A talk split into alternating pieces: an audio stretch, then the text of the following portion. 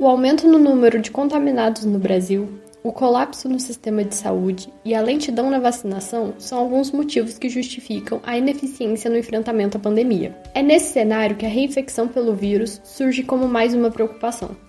Para esclarecer as dúvidas acerca do assunto, conversamos com Alexandre Vargas Schwarzbaum, médico especialista em doenças infecciosas e chefe da unidade de pesquisa clínica do Hospital Universitário de Santa Maria. Ele explica como ocorre a reinfecção. A reinfecção ela ocorre uh, nas pessoas que nunca tiveram contato com o vírus uh, ou tiveram contato há muitos meses atrás, pelo menos nove meses, em algumas situações até em menos tempo, e que não tenham criado uma imunidade suficiente para se proteger de uma nova infecção.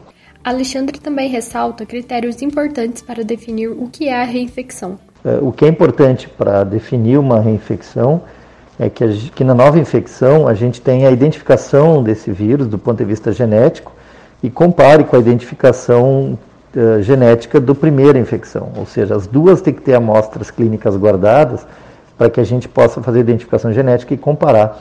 Nos casos de nova infecção pelo vírus, Alexandre relata quais circunstâncias ocasionam a diferença entre uma infecção e outra.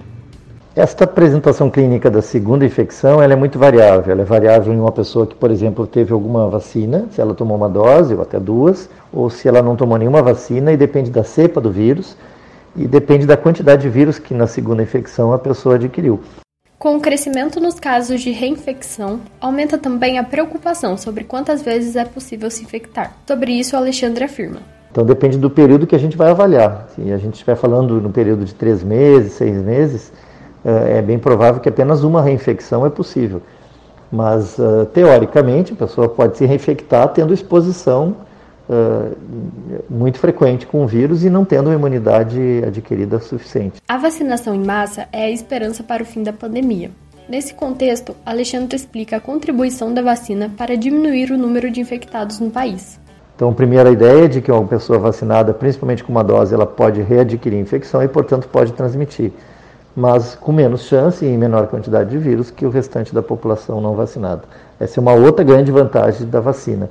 Quanto mais pessoas na, na população forem vacinadas, menos chance a gente tem de continuar transmitindo o vírus. Entre vários brasileiros e brasileiras que foram acometidos pela doença mais de uma vez, está a manicure porto-alegrense Heloísa da Silva Xavier, 26 anos. Ela nos conta como foi sua experiência ao ser infectado pelo coronavírus em outubro de 2020. Bem, da primeira vez que eu tive Covid, os meus sintomas foram leves em vista de outros casos. Eu senti febre direto durante três dias e muita dor no corpo e dor de cabeça. Um sintoma diferente que eu tive foi dor atrás dos olhos e eu fiquei sem olfato e paladar por mais de um mês. Em janeiro de 2021, Heloísa testou positivo para Covid mais uma vez. Ela conta como seu organismo reagiu ao vírus da primeira e na segunda infecção. A principal diferença entre a primeira e a segunda vez foi que na segunda vez eu não senti absolutamente nada.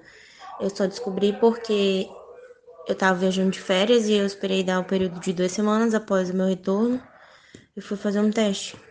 Só por curiosidade mesmo, e aí estava lá no teste que eu tinha tido contato com o vírus há pelo menos três semanas.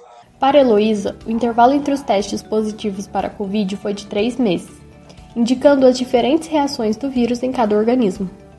A primeira vez que eu, que eu me infectei foi em outubro e a segunda vez foi em janeiro.